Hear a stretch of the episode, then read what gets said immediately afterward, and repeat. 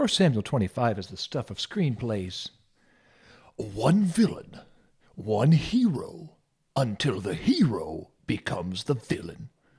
That's the best preview voice guy I've got. Let's meet our villain. His name is Nabal. He's the guy who wore the black hat. He was swimming in shekels. Last audit showed he had 3,000 sheep and 1,000 goats. And it was springtime, which meant it was time to shear some of those 3,000 sheep. Sheep shearing time felt like a holiday. Snow's melted, sun's shining, everybody's smiling. Life was good for Nabal, but Nabal was not good in life. Now let's meet the hero, David. He was still on the run from psychotic King Saul. David and his band of malcontents were wandering through the wilderness, just trying to stay off Saul's radar when he happened upon a few of Nabal's shepherds. David and his men and Nabal's shepherds became fast friends. And David knew the shepherds didn't have any protection from the marauders and raiders, so he volunteered his men to keep them safe. And the entire time they didn't ask for one wool sweater as payment. They were perfect gentlemen, but they were hungry gentlemen, and as any chef can tell you, hungry men sometimes make cranky men. But Nabal had turkey tenderloin in to spare. David and his men were hungry. But surely Nabal would hear of David's kindness, hear about his hunger, and send a few takeout boxes for David and his men as a way of saying thank you for protecting his own. So David sent ten young men to Nabal to ask for some food. And David told them, You greet him in my name, wish peace to him, to his family, and everything he owns. Tell him we protected his shepherds and we were kind to them, never took anything from them. But we are hungry. So please, if you would, give my men and me any food you have on hand. When David's men told Nabal, Nabal nearly choked on a chicken bone. Excuse me? David, who? You give me one good reason I should take food I killed and cooked and give it to some guy I don't even know. David's men were taken aback. And they headed back to David with empty hands and empty stomachs to tell him the news. And that's when we see David at his worst. David barked to his men, Every man strap on a sword. Nabal doesn't seem to know us yet. Well, let's ride to Carmel to introduce ourselves, and he'll wish we never met. And we pause our story to tell you you are listening to LJ Harry, and you're listening to Thank God for Abigail on Simplify.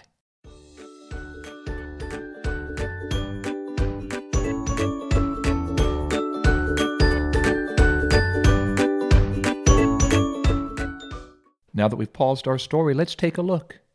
We have a selfish, arrogant Nabal who won't be kind if his life depends on it. And we have an offended, famished David who needs to eat like his life depends on it. And David is riding with 400 armed men to kill Nabal and every one of his men, and Nabal has no idea. Every man, including David, strapped on his sword, and 400 hangry, well armed soldiers lined up for war. 200 of them stayed behind to protect the gear as David and his 400 were galloping as fast as their hungry horses could hoof it.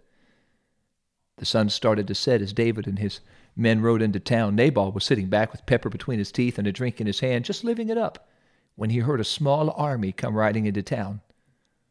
David led the charge. He dismounted first. His friends followed suit. They grabbed the swords from their sheaths. They crashed the party with swords swinging. David had given his men strict orders no man gets out of here alive. It was bedlam chaos, swords swinging, spears clanging, men falling, men running, men dying, men yelling, women running, women running after their children, children running into the woods. This was easy for David. He and his men declared war on Nabal and his men, and half of them were drunk. They couldn't see straight or stand up straight. They certainly couldn't swing a sword straight.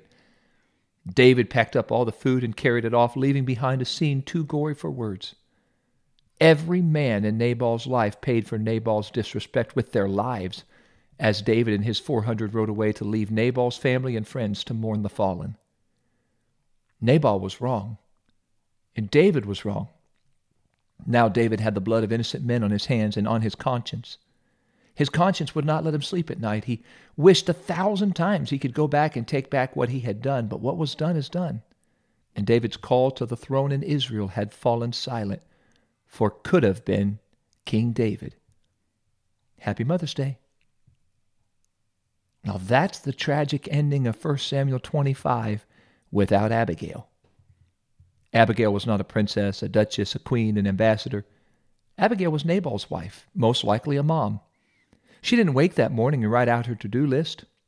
Oh, let's see here. Today, I will save my husband's life, I will save David's integrity, and I will save a king's dynasty. And I'll pack the kids' lunches. When Abigail heard about David's war ride, she went grocery shopping, packed up 200 loaves of bread, two skins of wine, five dressed sheep, a bushel of grain, and 300 cakes. She loaded the groceries on a few donkeys and sent them toward David. And that is when she intercepted David and interceded for Nabal. She got off her donkey and bowed low before David. When David saw Abigail's kindness in the miniature mobile grocery store, his heart melted. His blood stopped boiling, and he realized how foolish he had been. He was about to kill every man in Nabal's life just because Nabal disrespected him. At the end of that day, David went his way, Abigail went hers, and Nabal and his drunken men lived to see another day, having no idea their lives were in danger. David and his sons lived to see a dynasty of kings. But Nabal dies. Every man in Nabal's life dies. David sins and possibly costs himself the throne and a dynasty, if not for Abigail. All in a mom's day's work. I want to say thank you to all of our ladies, all of our moms, especially to the ladies in my life. I want to say thank you to my mom who raised me to know Jesus, to live for him, to walk with him, took care of us, provided for us. Thank you, Mom. Happy Mother's Day. And I want to say thank you to my sweetheart, the lovely Andrea Harry, who has been such an outstanding mom to McKenna and Rayleigh. My prayer is that they grew up to be just like their mom. Andrea, I love you. Happy Mother's Day to you. I know what our moms do every day for our family matters. And I also know it will never make the news. But I also know we would never be what we are or where we are or who we are if not for the Abigails in our lives. Moms, the job you do to care for the people you love matters. And so I say, thank God for Abigail. Thank God for our moms. And I know Mother's Day is an emotionally charged holiday. Some of you listening have lost your mother.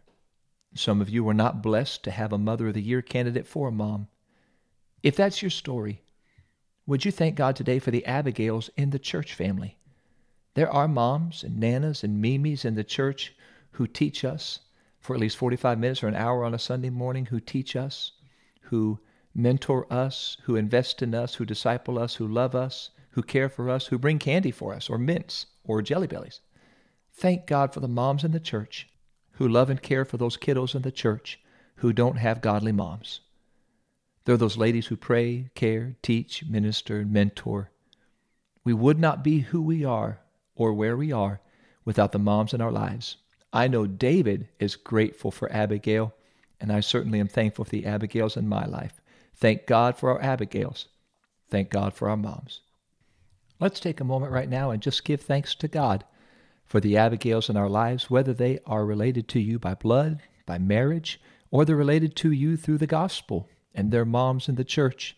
Let's thank God for those who have been so instrumental in blessing us, caring for us, taking care of us, and especially for those who have introduced us to Jesus.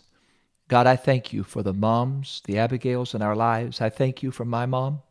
Thank you for her bringing me up to know you, to live for you. Thank you, God, for my sweet Andrea.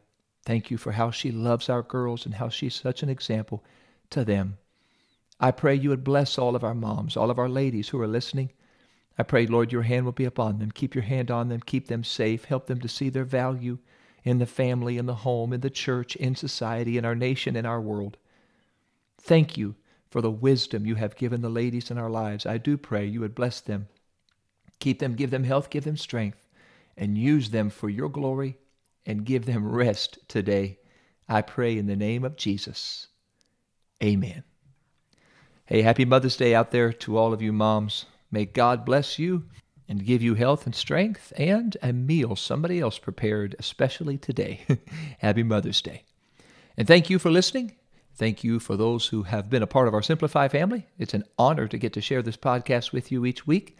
If you would like a copy of the devotional Simplify, you can pick that up at pentecostalpublishing.com.